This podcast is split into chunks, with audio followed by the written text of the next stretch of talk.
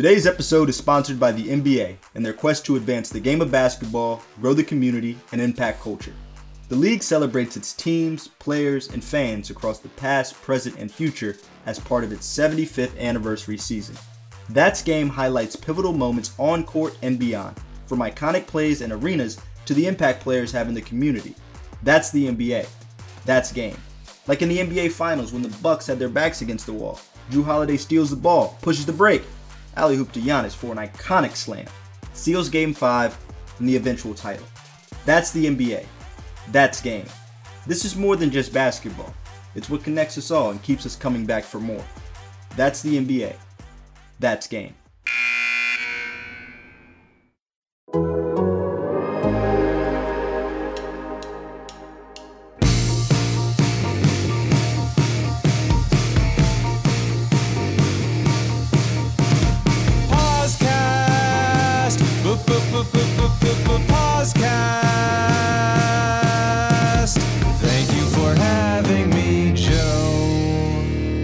To the podcast. I am Joe Posnanski. Uh, a little bit later on in the program, we are going to have uh, a conversation with Peter King about the NFL playoffs, which was going to be uh, uh, sort of the lead of this this podcast. But we are recording this on Friday, and uh, we learned just about uh, three or four hours ago, I guess, uh, that uh, we lost uh, the great Henry Aaron at age 86, uh, one of the uh, one of the icons of the sport, and and in order to try to bring some perspective to such an extraordinary life, we're very lucky.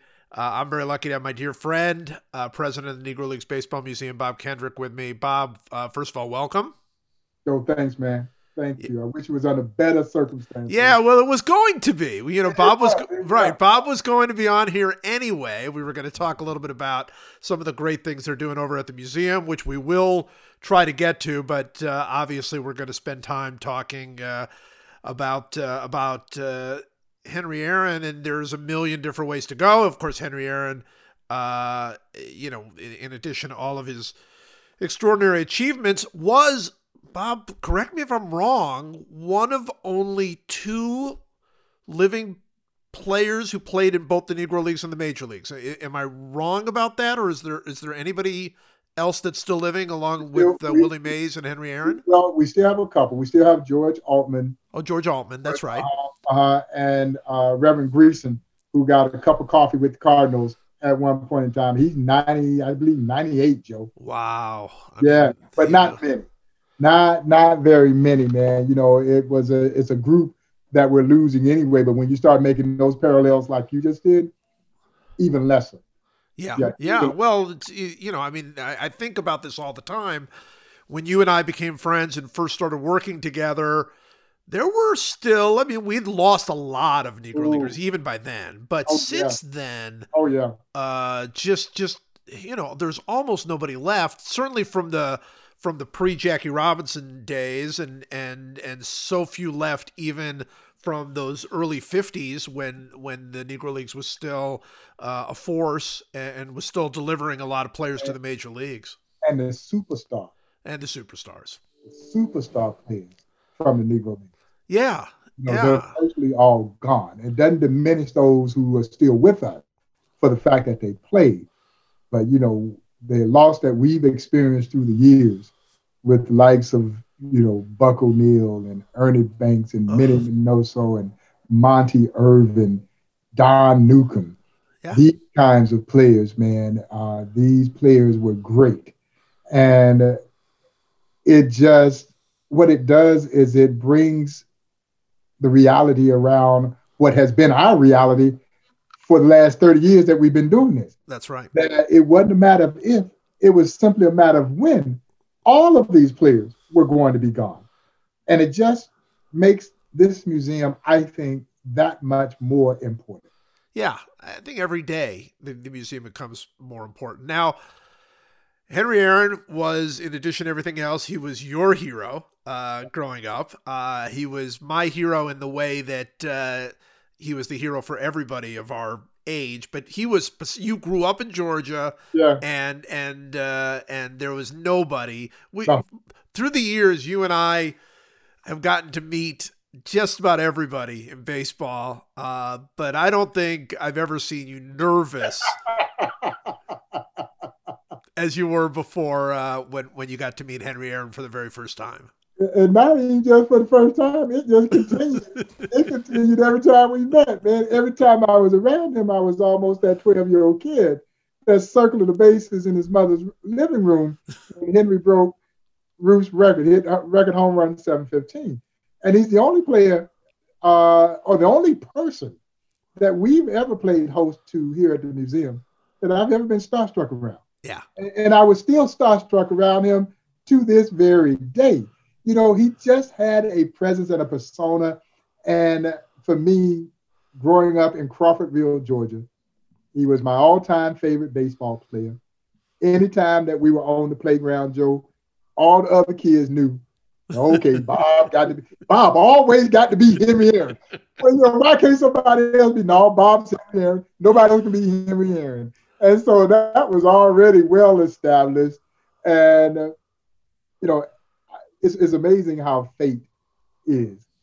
And it moves me into a world where I get to learn. Because as a kid, I didn't know Henry Aaron had played in the Negro League. Honestly, Joe, I didn't really recognize that until I got involved with the Negro Leagues Baseball Museum. Sure. And, and it was one of those awakenings for me. And it blew me away. Here was someone that I had admired and idolized and didn't even know. And, and it made me want to dig a little deeper and learn a little bit more.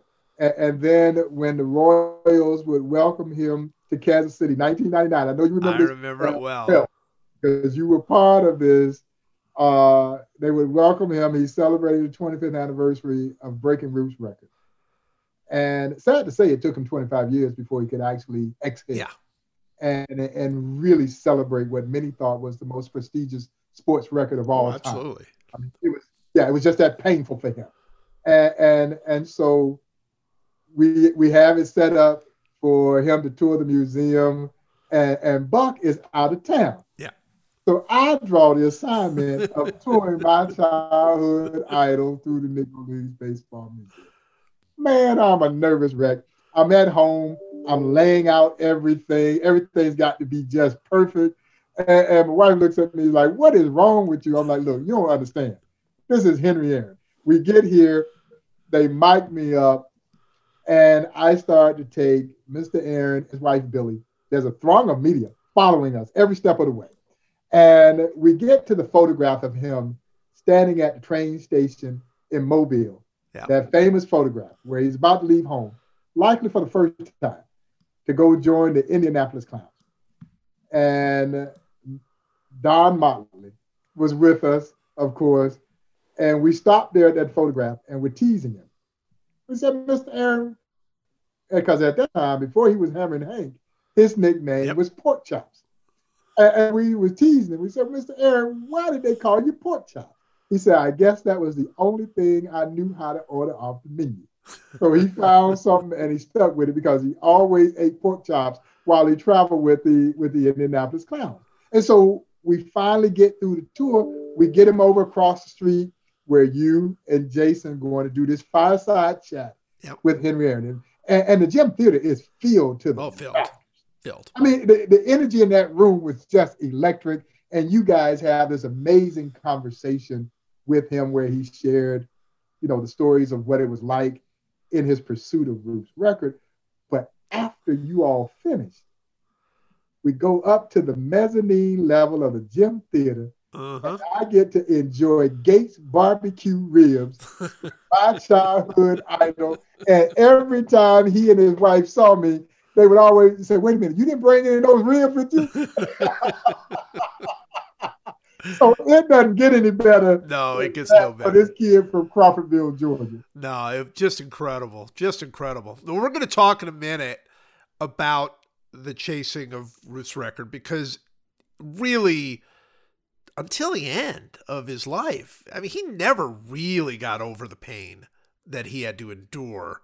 You know, I mean, he he he certainly got over it in a way that the early years he couldn't even get past it. He didn't want to even celebrate it. So he eventually did Yeah. get to a point where he could celebrate it. But but uh, I mean, what You he had to endure, You can't forget that. you can't forget it. How No, can can't you? forget it. Now, I think he had that same innateness, Joe, that we got to know with Buck, Sure. that we saw with Ernie, we saw with Monty, that allowed them to forgive. Yeah. You know, He forgave, I think. you can't forget that. No. And, and I think you're constantly reminded of it. And for me, it's, it became even more poignant when Mark McGwire and Sammy Sosa were going through the epic home run chase, Right. and their children were there at home plate to greet them. Yes. And then I'm reflecting that Henry Aaron's family is in hiding. Yeah. Yeah. They're literally in hiding as he was making this pursuit of Ruth's record, getting all of these death Yeah. threats. And, and I was doing a, a conversation earlier this morning with Harold Reynolds. And you have to remember for Henry Aaron, a black man in the South at that time, these death threats are very real. Oh, They- they- absolutely. They're very real because he had already seen Martin Luther King Jr. assassinated. He had seen Yes. John F. Kennedy assassinated, Yes. Malcolm X assassinated. So this is very real for him. Yes. And yet, somehow or another, he found a wherewithal to still lock in on the task at hand, which, again, I don't think we as mere mortals can even remotely relate to what he was enduring at that time. And Joe, what makes it even more, for me, significant, this is 27 years after Jackie has That's broken the color belt. That's right. 27 years, Yeah. man. And he's essentially experiencing the same level of hate and vitriol that welcomed Jackie into the major league. That's right. That's Yeah. right. I, I think I I thought it was really important. I just wrote a piece for the Athletic that will be coming out. Uh, it'll be out by the time this is out, I would imagine, saying that that here we are, and and you and I are about to celebrate the ball player that was Henry Aaron, because there's never been one like him, and and you know we can start looking at some numbers and some things. I mean, it's extraordinary. But I think it's important, and I think he would want us to remember the America that he saw when Oh, he was chasing that down, when he was chasing the record. It was, it was the the hate, the death threats, his children needing bodyguards to be just to go to school, the the way he was stuck in his hotel room night after night after night because he couldn't Mhm. go anywhere. He literally could not go anywhere. Uh, when all he was doing was playing baseball at you know it's it's it's it's staggering. It's staggering. And and i mean i think we do him a disservice if we don't learn the lessons continue to learn the lessons which is obviously what the negro leagues baseball museum is all about right? But continue to learn those lessons and and and not just believe that we have um not just believe that we have overcome and we have we have left all that behind because because it's a it's a it's a ladder and and we're, we're not we're we're not at the top of that ladder No, we're not. And it goes back to something that you and I talked to talked about when baseball made the decision to recognize the Negro Leagues as a major league. yes Well, and that is great. And it should have happened a long time ago. But I think it makes the museum even more important because what we don't want to see happen is 20, 30 years from now, a kid look at those numbers. Negro players listed amongst all of those who were part of a former white only right major league and think that it's been that that's way right all the time. right. I want them to think that. You know, it's important that they understand what this country was like and how others sacrificed in an effort to continue to try and help her grow as a nation. And we're still doing it. We're still in the midst Right. of it. Here we are in 2021. You know, and, and so the, the fight is ongoing. And, and history becomes even more relevant because we should continue to learn from history, both good and bad. that's right that's 100% right and and i think that you know when i asked him you know because one of the things that always ex- i found extraordinary about henry aaron was he would get hundreds and hundreds and hundreds of letters that were death threats that were uh, that would call him every name in the book that would that would just say I mean just inhuman. And he insisted on reading every single one of them. Yeah. and I asked him why? Why? You know because you know I don't even read the comments below my stories you know? And, and they're mostly nice you know? So so I'm I'm gonna get like these death threats. And I asked him why, and he said I had to know what I was up against. What he said, I had to know what I was up against. And and I said, Did those letters make you stronger? Did they drive you forward? And he said, No, they just made me sad. And and I think it's important. He overcame all of this. He didn't use it as fire. He overcame it through his own faith, through his own strength of character. But it wasn't like those things drove him to, to break the record. He broke yeah. the record in spite of those things. In spite of, exactly. exactly. And, and, and, I think those are the human qualities yeah. that made Henry Aaron so special. And, and I got to see him. You know, it's rare, Joe, that you get to, to meet your idol. Right. You know, because most of the time we idolize them from afar. And those moments that I had in his presence will be things that I will hold on to in my mind and in my heart forever. But it also helped me realize the human qualities of this man that I idolized from afar. Yeah. You know, and it made him that much more special for me. No question. You know, in those times that we did spend together. Well, no question. I mean, you the way he carried himself, I mean, he was he was he was American royalty, right? I mean, there was just this regal grace and Clay was quiet, but yet, you know, he commanded a room the way you were around him. You could see the strength that that that he had and and it, and the strength that he used in order to get through this, you know, what should have been what was for most of America this I always thought it was he said it on the stage that night in 99. He said it when I interviewed him for for our Hall of Fame movie. He, he said it many times. But while you know, I would still say the majority, even maybe the vast majority of America celebrated the night that he broke mm-hmm. the record. He didn't. He was just happy it was over. Just happy it yeah. was over. Happy it was over. And I saw a film clip today where Dusty Baker says he had come to him and said, all right, I'm tired of this. I'm gonna get this over with. Yeah, yeah.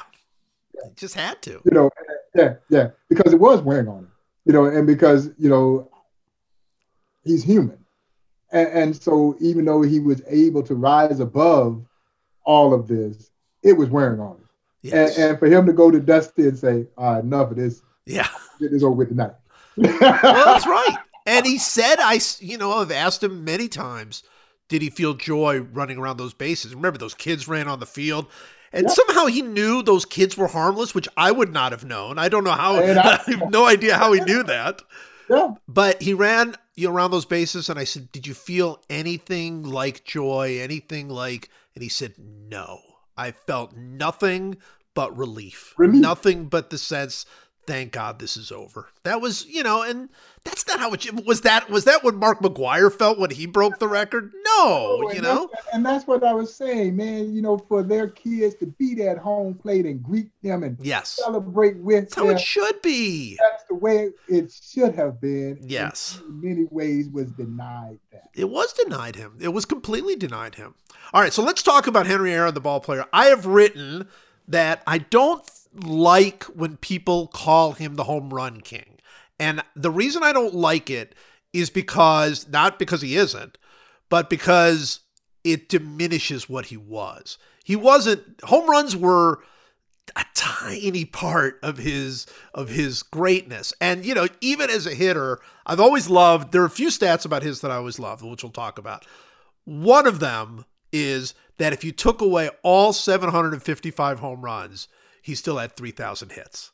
Uh, I mean, that's that is it's absurd. It's what it is. It's absurd. you know, there it's it's just it's just amazing. And you know, I, I always thought that in some ways the home run king thing it, it, it like gave him a label right yeah. so willie mays was you know the the the over the shoulder catch and Yeah. the and all of these, you know, the hat flying off and all of these things. And Mickey Mantle was the Titanic home runs and the switch hitter, and all of these guys had their thing. And Henry Aaron's was that he was the home run king, but he was he was a great, great, great hitter who happened to hit 755 home Yeah, runs. yeah, exactly, exactly. The home runs just kind of just kind of happened. They happened. They happened. well, I, I always said he just hit so many hard balls, 755 of them left. That's it. That's right. Exactly. But you're right. You take him away over 3,000 3,000 hits steal.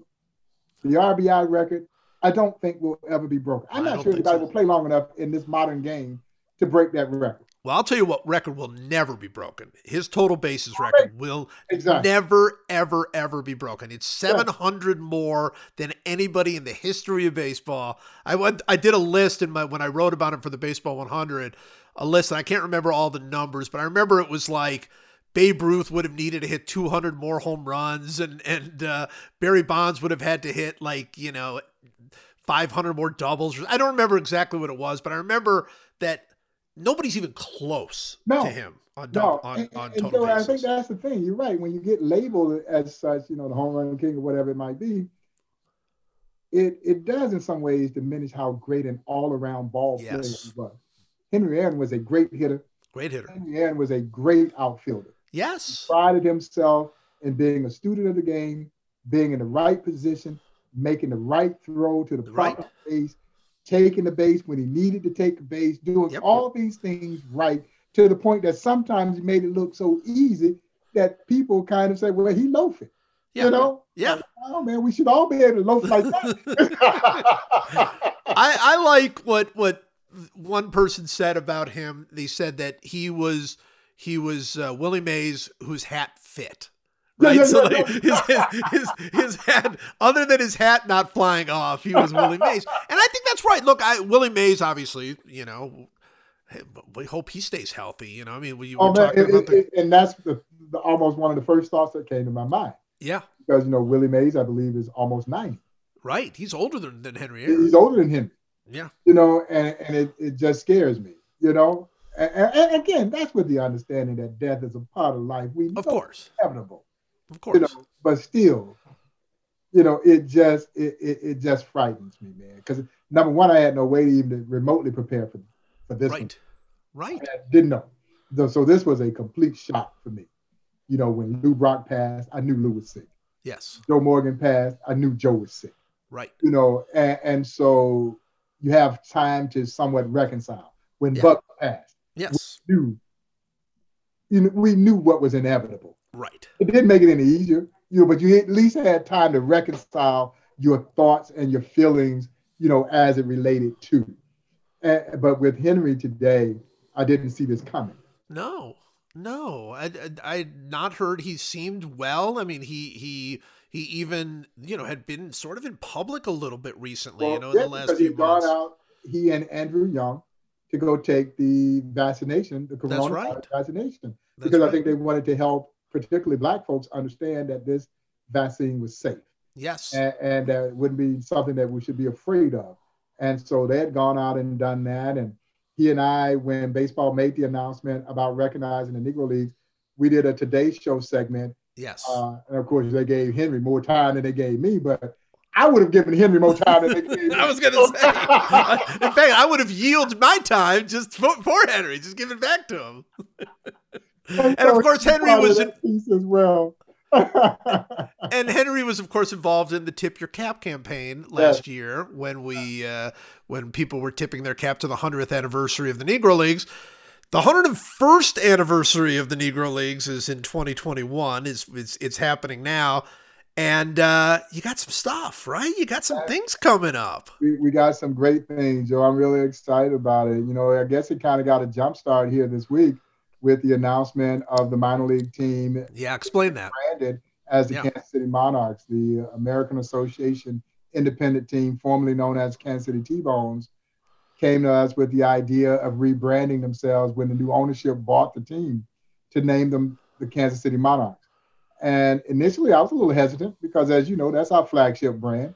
Uh, but the more I got to meet Mark Brandmeyer, who's the owner of the club, got a chance to see their business plan for what they have in store for the team and creating this entertainment venue out there in Western Wyandotte County where they play here in the area. I became even more impressed. And then the realization of the possibility of taking his brand and bringing it to life, Yeah. creating relevancy. And, and that's what museums should be doing finding every opportunity to connect the dots from a standpoint of relevancy. And and so, you know, you can't hurt the Monarch brand. No. They're a bad team. Now I told them that if you're gonna put the Monarch uniforms on, you need to win. Win some games. Even if they don't win, you're not gonna diminish what the Kansas City Monarchs meant in the annals of Negro League's history. no, of course not. But there are going to be kids who will see those, those players, those young ball players, wearing those uniforms, and they're going to question and wonder, who are the Kansas City Monarchs? Yeah. Yeah, Yeah. tell me about the Monarchs. Where did this name come from?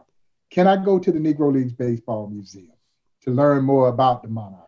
And for those young players who have dreams of getting to the show, you know, those are the players that they'll be trying to bring on the team in their affiliation with this league and the new affiliation that they have with Major League Baseball. These are all players who still have aspirations of getting to the show. Sure. Now they're driven by the spirit of Satchel Paige.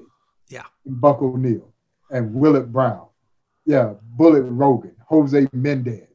You know, and if that can fuel those dreams, it's great. And then to create sustainable revenue for the Negro League Baseball Museum, I don't want to overlook that either. That doesn't hurt either. That doesn't hurt either. We're we're we're we're not too proud to to talk about uh, revenue there. No, it's look. I think it's great. I I think it's really great on so many levels. But one level is simply seeing baseball players out there in that uniform In that again. uniform. You know, I mean, look, we never got to see that. We never got to see it. So I think that's going to be wonderful. No, I'm excited about it, and uh, the over the overarching reaction has been of excitement. Yes. And, and so, you know, so we're, you know, that was good. And, you know, we're getting ready for the announcement on February 13th about our plans for Negro League 101 and creating what is, in essence, a 101 level introductory to the Negro Leagues national course. Yeah. And it's going to be our effort to really try and introduce the Negro Leagues to as many people as we possibly can, even in a rudimentary fashion through digital events, you know, other aspects and outreaches. And it's going to uh, put a lot of pressure on Dr. Doswell in my office and myself. But we're excited about this. And, you know, I, I think there are going to be any number of things that people are going to be really, I hope, excited about as we continue the celebration. And, you know, the Barstool Sports grant that we just Yes. received recently, which happened really by happenstance, uh, but significant, you know, to be able to be awarded the grant, which allows us to take care of some of our operational needs because we're still operating at 25% of our admissions capacity. Right. So it naturally has its impact on virtually every facet of our business operations. And so that grant was very generous and it allows us to operate, you know, at a at a maximum level, you know, without Yeah. the other aspects of our business being in place. Well, no, that's great. I mean, good on those guys over at Barstool uh, for putting together that fund and and stepping up for the Negro Leagues Museum. I mean, it's amazing.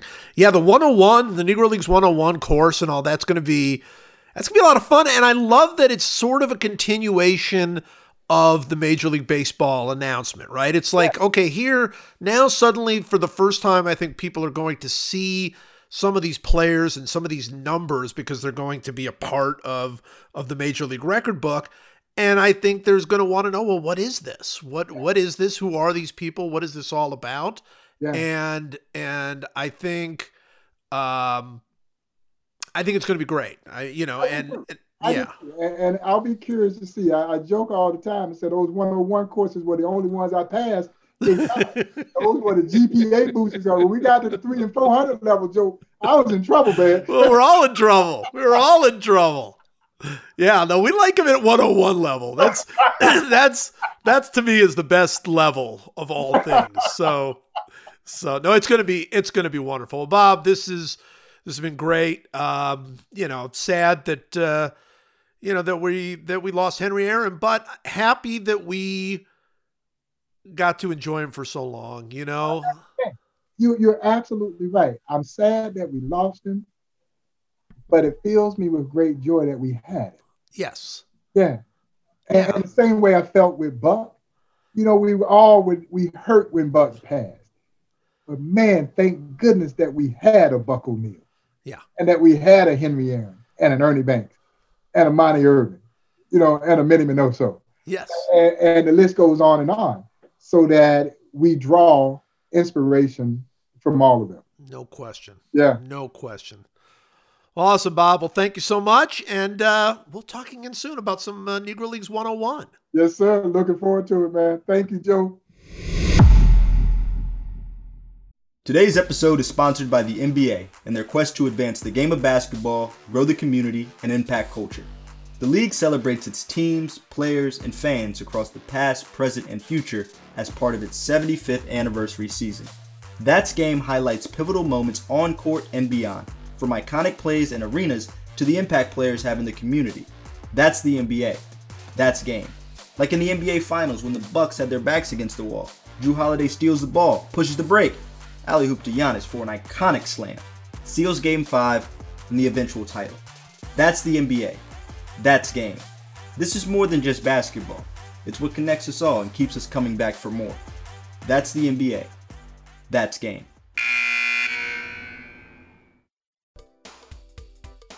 Does this sound familiar? You've got one device that lets you catch the game live, another that lets you stream your favorite shows, you're watching sports highlights on your phone, and you've got your neighbor's best friend's login for the good stuff. Well, I want to tell you about a simple way to get all that entertainment you love without the hassle, and a great way to finally get your TV together.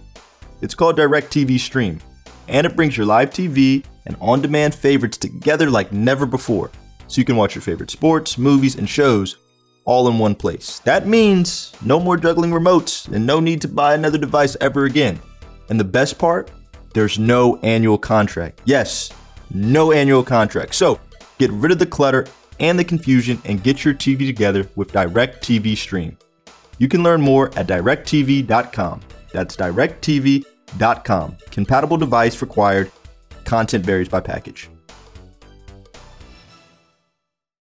couldn't be more excited to have on my friend, uh, you know, one of the great, uh, one of the great football writers uh, I, ever. I'm just going to say it ever.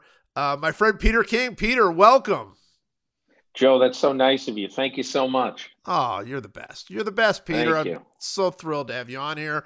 Lots to talk about. We don't have a lot of time, so we're gonna we're gonna jump right in to some NFL stuff. I'm very excited. Uh, first of all, just let's we we got the AFC and NFC championships coming up this weekend. Um, pretty exciting. I I mean I I kind of dig the matchups. What what do you think about these uh, these championship games we got coming up? It's amazing to think of the uh, that the the JV game, the first game, while the varsity players sit in the stands for the first half in the gym.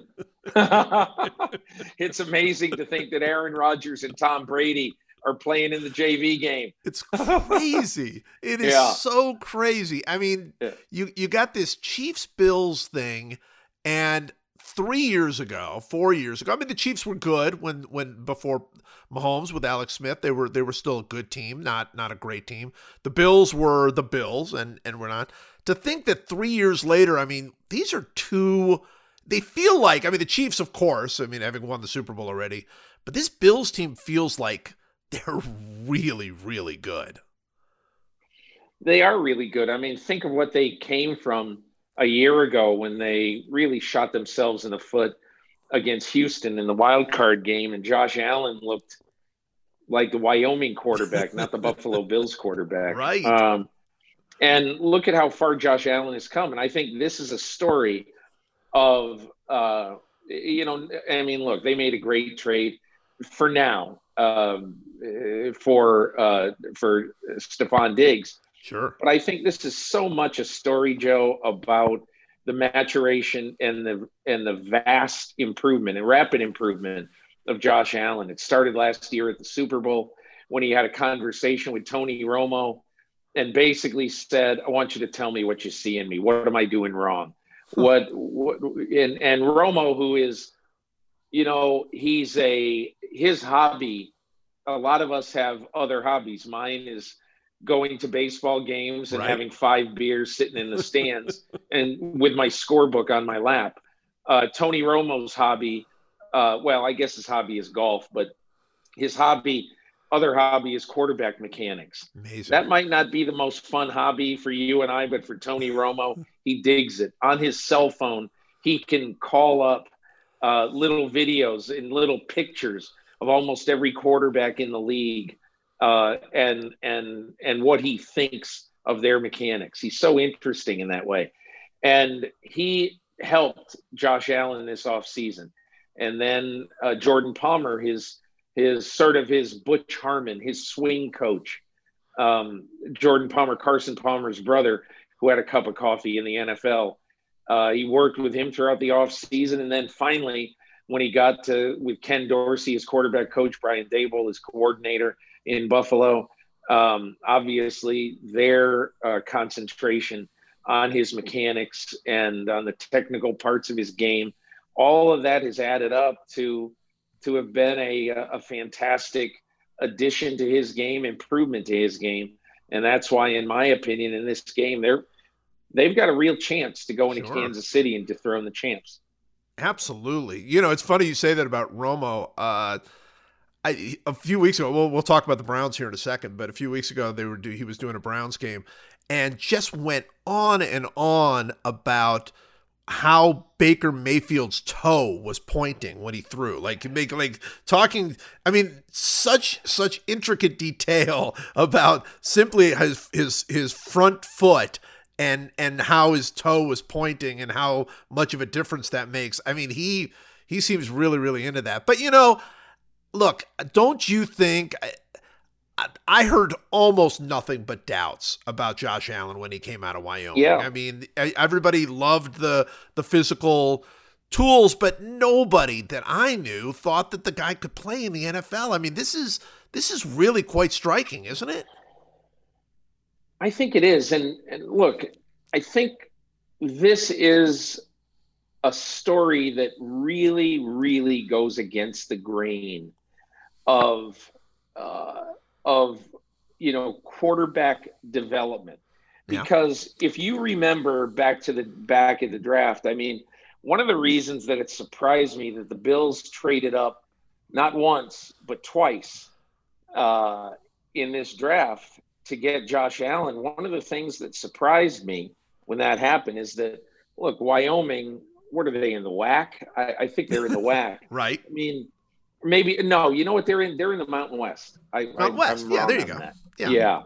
But Josh Allen in his you know in his two years of starting, each year, each year completed 56% of his passes. Incredible. Incredible. And so, you know, you sort of feel at that point, you say, okay, well, you know, maybe they can, uh, you know, maybe they could just sort of uh, work with him and and and get him a little bit better in that regard. And maybe he's so good as an athlete and he's got such a great deep arm that it'll be worth it. And you'll deal with having maybe a 60% passer. But that's so counter to what today's football is actually like.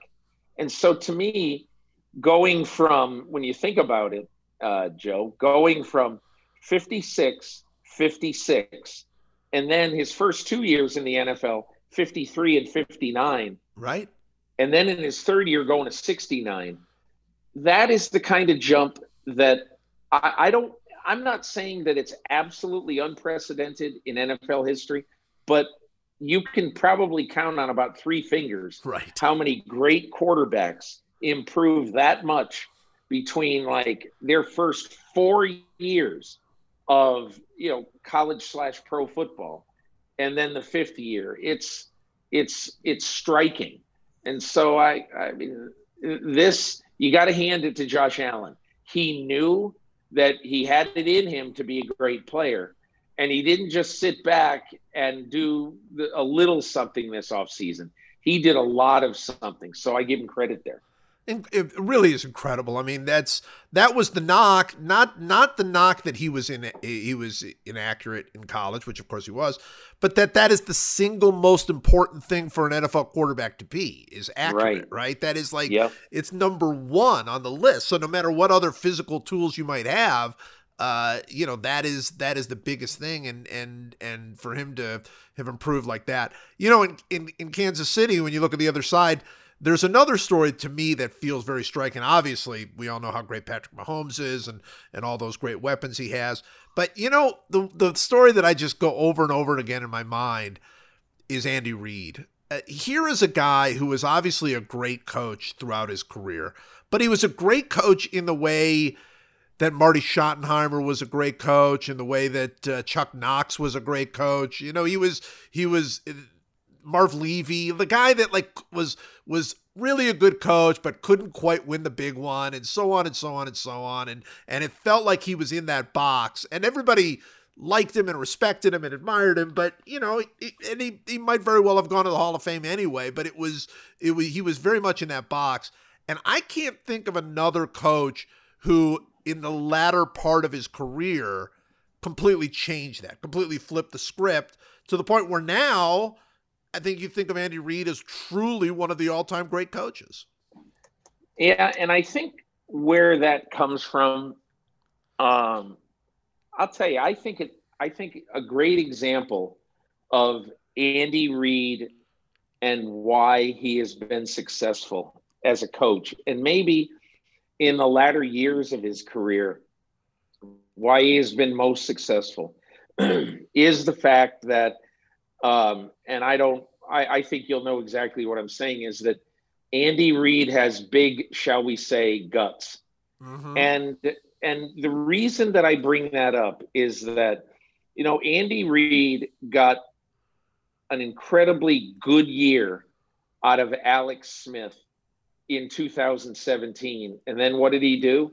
He traded Alex yep. Smith after yep. arguably the best statistical year of Alex Smith's career he traded Alex Smith and he went with a guy, Patrick Mahomes, who he traded up to draft. Right. Um, in in 2017. So he went with him as a relatively obviously NFL neophyte to start 2018.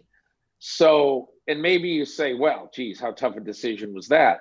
Well, yes, but you don't know you don't on know. that January day in 2018 uh, when you agree to trade Patrick Mah- or to agree to trade Alex Smith, that Patrick Mahomes is going to become what he has become. Right. And so that's as as far as personnel goes, he's not afraid. Now let's go to the play call on fourth and a foot. Yeah. Uh, you know, in the in the closing seconds of the game on uh, on Sunday.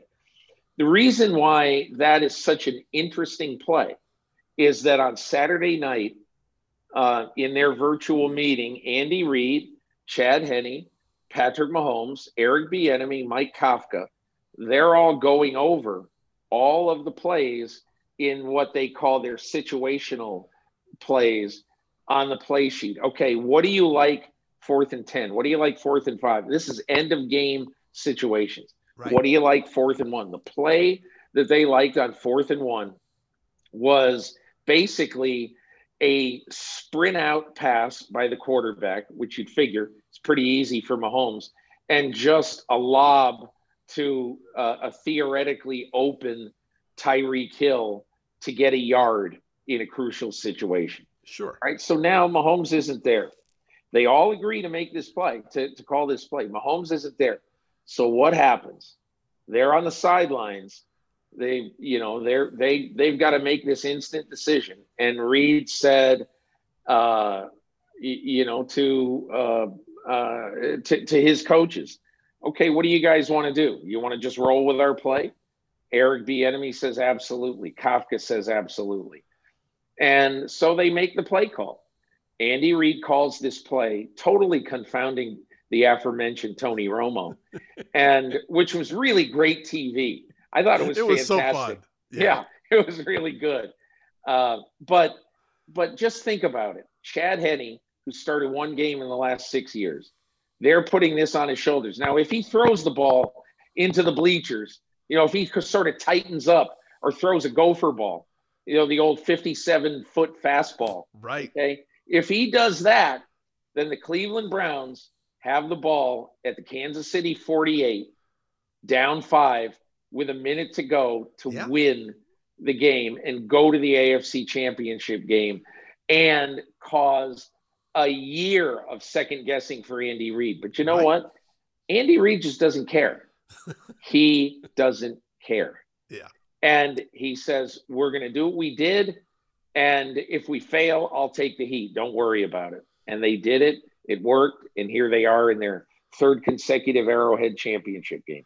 Yeah, and and I got to say that's what I love about that story. I mean, you and I both uh, know Marty Schottenheimer really well, and there's no question Marty was a great coach, but the the losses, the heartbreaks, they wore on him, and and he he would tighten up. I think you know I think he he would admit that at the at the end of his career he would tighten up a little bit when it came to the big moments. And of course, it, it he was unlucky and and there were things that that were way beyond his control. I'm not saying that he that his tightening up was the was was the key factor, but but it was there. And and I think that's the natural human reaction and and you look at a guy, I mean obviously last year freed his spirits with the Chiefs winning the Super Bowl, but you look at a guy in Andy Reid who had lots of you know heartbreaking moments lots of close calls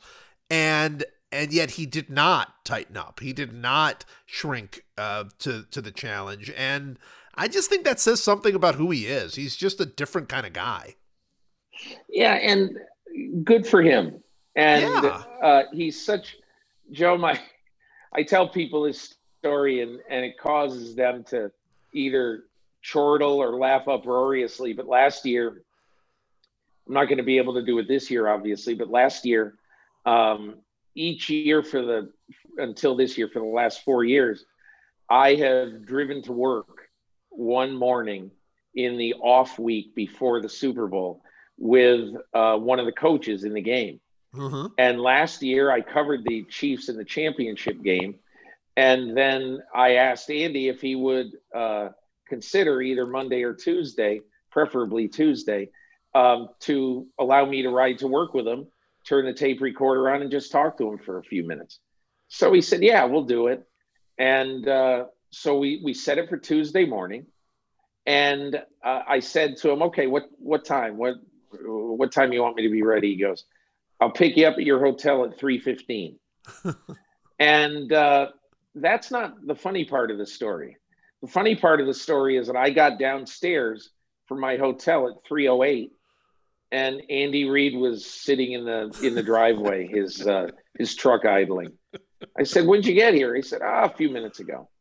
And Wow. uh, so, I mean, you know, look, he's the type of guy who gets up in the middle of the night and said, "I know I'm not going to be able to get back to sleep. Let's just start work now." And he always figures that I got two hours with the phone not ringing and nobody walking in my office. These are the best two hours of the day. And that's how Andy Reid works. Amazing, just amazing. That's going to be such a great game. All right, very quickly on the on the the other the JV uh, game between two Hall of Fame quarterbacks uh, in Aaron Rodgers and Tom Brady. What do you think? I mean, do you think Tampa Bay? I mean that that team has been, you know, they've been they've been good. That they feel like they're flawed. They feel like like they they fall behind, and and you know Brady is is still terrific, but he's not the old Tom Brady. I mean, what do you think about this game? Do you do you, do you see it as fairly even, or or is Green Bay pretty heavily favored in your mind? I think it's pretty even, Joe. I, I look. I mean, I just don't think a Tom Brady team is going to get is going to get wiped off the face of the earth. Yeah, And I also don't think that an Aaron Rodgers team is going to ever let what happened in Tampa in Week Six right. happen to them again. You know, thirty-eight to ten. Amazing. What an incredibly crazy game. The game started like Green Bay was going to win 38 to 10. They start off with a 10 nothing lead early. Rodgers gets picked sixth and then the avalanche is on. You know, Tampa Bay has what I call a momentum defense. And and in my opinion, you can be sure that uh, the Bucks are are going to be going to have trouble making those kind of plays consistently uh, against Rodgers again because Rodgers is the type of guy who goes to school significantly and seriously on his weaknesses. And uh, I like I like Green Bay, but nothing in this game would surprise me because we're talking about two of the best ten quarterbacks to ever play.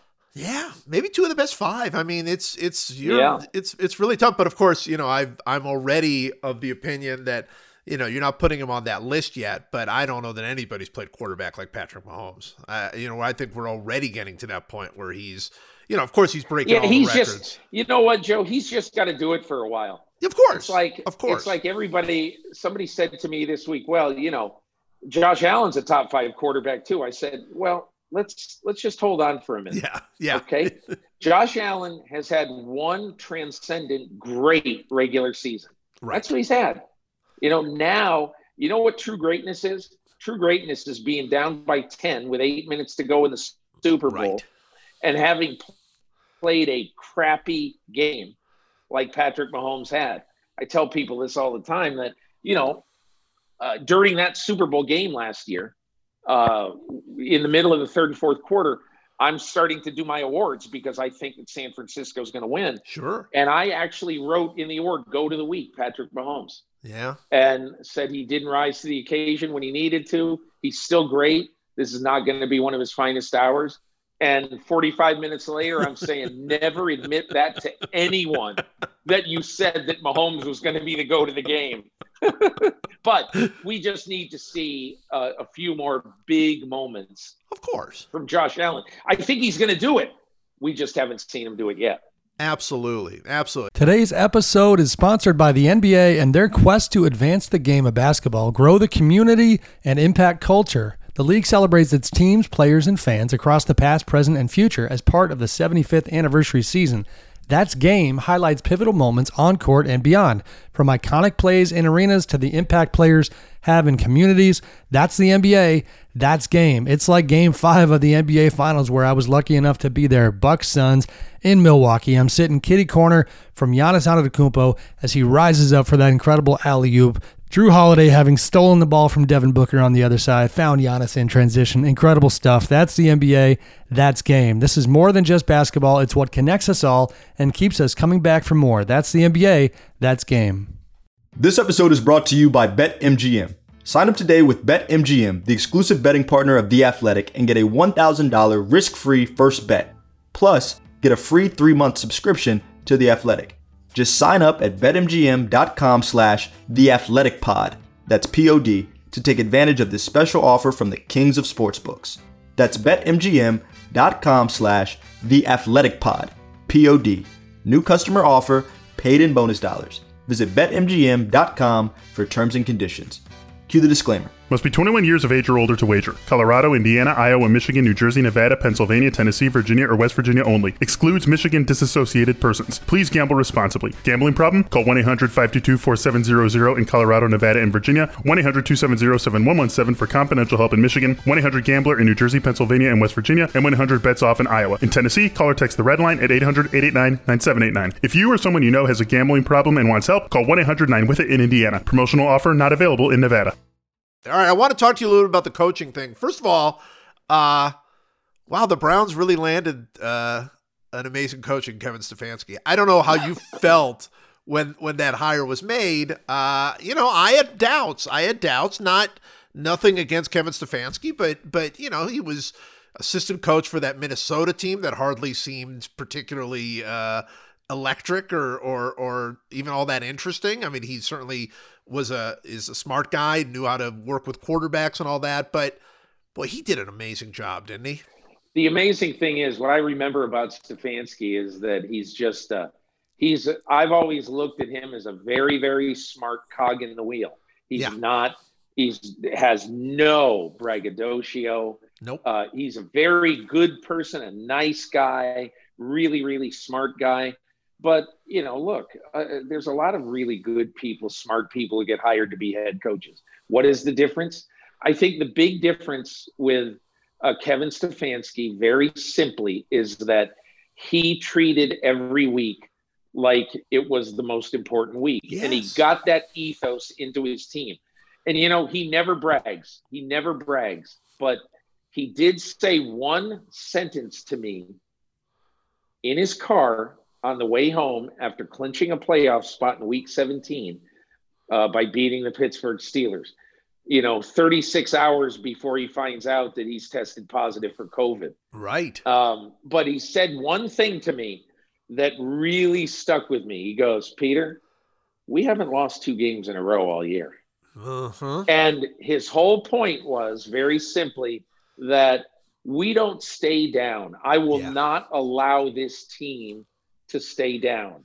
And I think that is one of the great things he's done. That plus the fact that I'm not saying he saved Baker Mayfield, but he really helped Baker Mayfield be better. Boy, I'm not sure he didn't save Baker Mayfield. Honestly, I, I, Maybe. you know, you know, it could be because you look at, at not just how Baker Mayfield played last year, but you know, everybody was talking about a third offensive coordinator in two years or whatever the case may be, but it was true. He seemed scrambled, and and the thing that was so fun about being a Browns fan, I think, with Baker Mayfield was he started the year kind of shaky and and Stefanski and and that and that offensive staff handled it so well. They just Yes. took responsibility off of him until his confidence started to come back. Everything started to feel like it was flowing and then they let him go. And and he was terrific second half of the of the season. I mean, really really good. And so, you know, I just thought a terrific job. And and what I think was so interesting to me again is I didn't think I thought Stefanski was going to bring stability to the team, which he did, but he brought extra stuff. And I don't think you know that. So when I look around the league now, you mentioned Eric Bieniemy, uh, who I don't know if he's going to get a, a job. Uh, it seemed certain that he would when when this thing started. Um, but but when you look at that, I boy, it's a hard thing to find to find that coach that is just right for your team. Agreed. I I would I would make this point, Joe, about about the Cleveland situation. Yeah. Okay. Smart people, and I think I think John Dorsey is a smart person. Sure. Okay. They have had smart people drafting there for some time. They haven't necessarily had had the smartest coaches, let's just say. Right. But I think they've had smart people drafting and compiling talent. Andrew Barry will admit to you that essentially he is the beneficiary of some really good drafting to some degree, not altogether, um, because I think he and Stefanski have been a great, great team together. But Yeah. the other part of this is that Kevin Stefanski will play everybody. yes. He's not afraid of playing rookies. He's not afraid of playing uh, guys who uh, who have a lot to prove.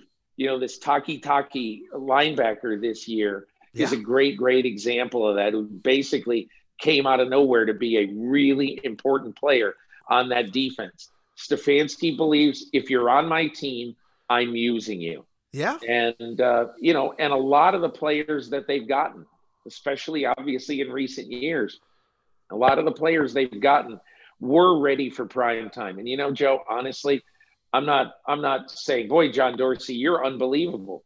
Shouldn't you be unbelievable if you got the first pick in the draft? Right. I mean, right. you know, I, so sometimes you're going to blow the first pick in the draft, but with all the information available to you today, shouldn't Baker Mayfield have been, despite what people said, and that he was this, he was that, he was short, whatever, whatever. You know, the bottom line is you got so much information at your disposal. Yeah. If you blow the first pick in the draft, that's on you. Yeah. Yeah. Well, look, they had the back-to-back first picks, and Myles Garrett and and Baker Mayfield are the anchors of this team, no question. Of course, for years earlier, as you all know, they would have top five picks all the time and blow them. I mean, really blow them. So they, it, it's it's it's fun to see the way they've come together. when you look at the coaching uh, hires now, or at least the teams that some of the teams still haven't made the hires, you know, again, I think this is fascinating every year. Everybody goes in, as you say, lots of information. They do their interviews, they do everything that they need to do, and yet, you know, they miss all the time. I mean, how difficult is it, you think, uh, with so many good candidates out there, uh, to, to actually hire a coach that, that can do the job? Listen, you know, we should talk for a few sentences anyway about the enemy, but I do think that you know we've seen this week uh, some really different kind of of coaches being introduced. Yeah, Arthur Smith is hired by the Atlanta Falcons, and he is one of the most thoughtful people. You'll get a kick out of this, Joe in the middle of the season. Are you familiar with the Don Winslow book, Broken? Yes. Okay. Don Winslow wrote to me, it's the best compendium of short stories that I've read in my life. Mm-hmm. It's six stories, sort of almost crime drama slash thrillers slash human drama.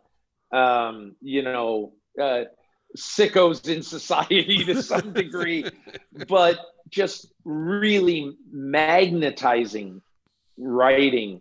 Uh, I think Don Winslow is unbelievably good.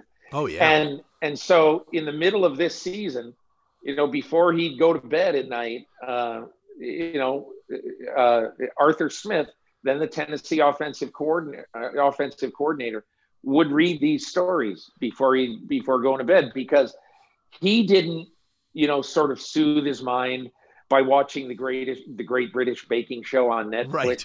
Right. What he did is he read, he reads to soothe his mind.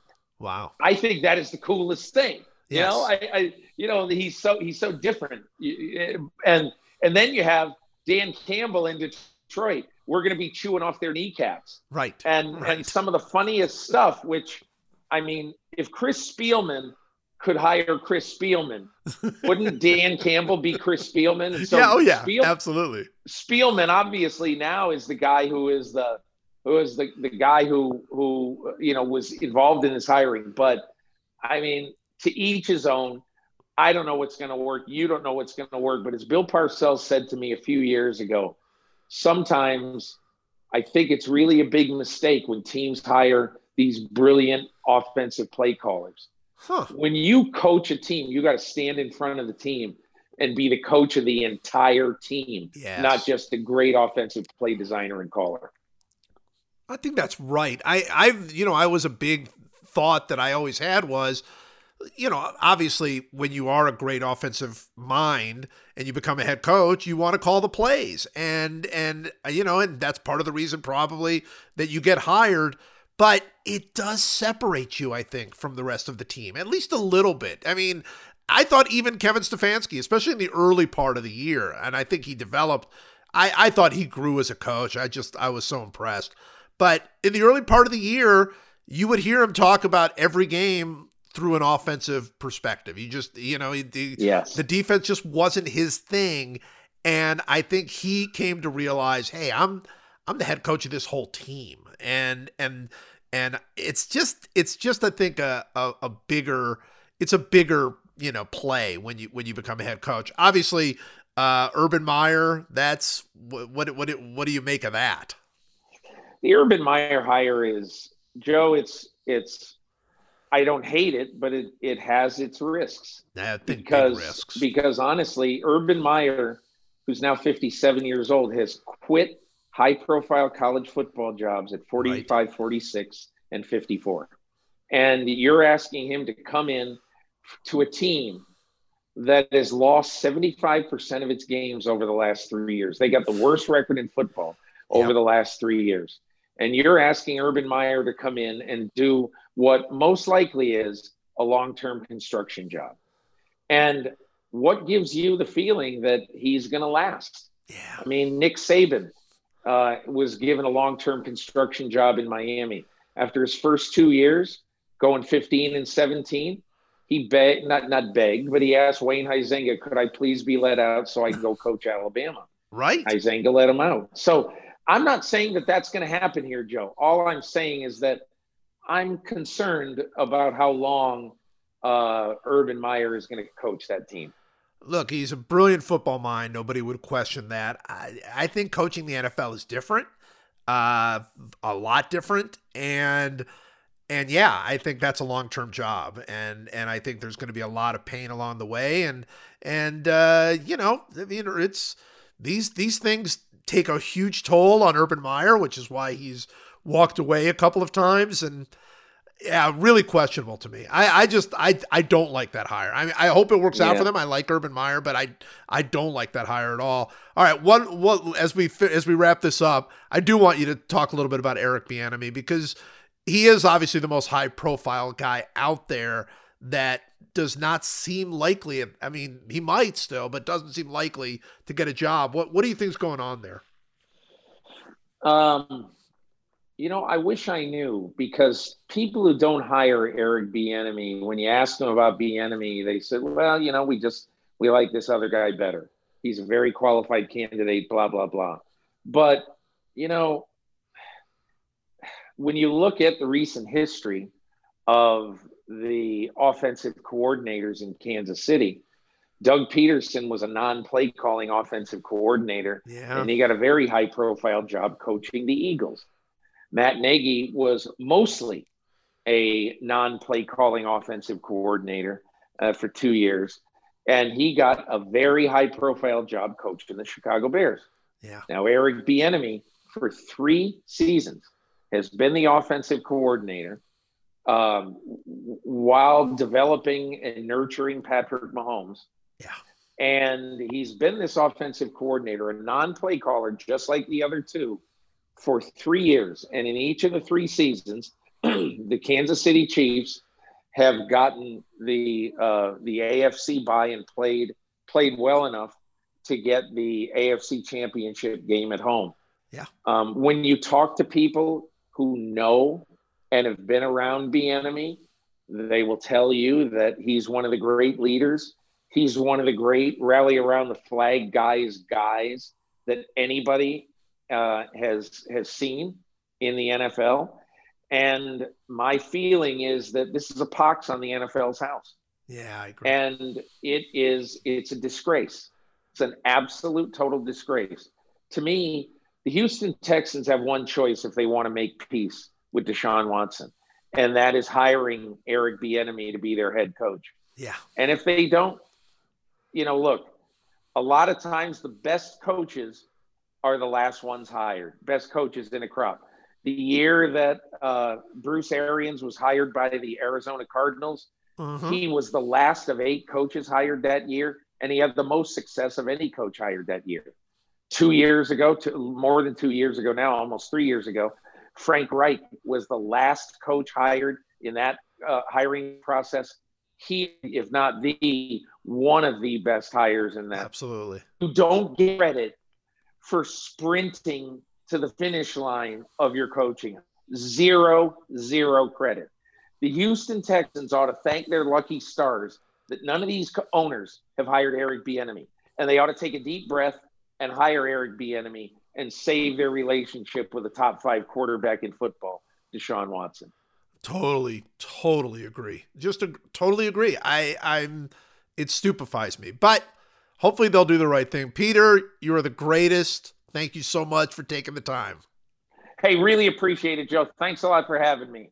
Today's episode is sponsored by the NBA and their quest to advance the game of basketball, grow the community, and impact culture. The league celebrates its teams, players, and fans across the past, present, and future as part of the 75th anniversary season. That's Game highlights pivotal moments on court and beyond, from iconic plays in arenas to the impact players have in communities. That's the NBA. That's Game. It's like Game 5 of the NBA Finals where I was lucky enough to be there. Bucks Suns in Milwaukee. I'm sitting kitty corner from Giannis Antetokounmpo as he rises up for that incredible alley-oop. Jrue Holiday having stolen the ball from Devin Booker on the other side, found Giannis in transition. Incredible stuff. That's the NBA. That's game. This is more than just basketball. It's what connects us all and keeps us coming back for more. That's the NBA. That's game.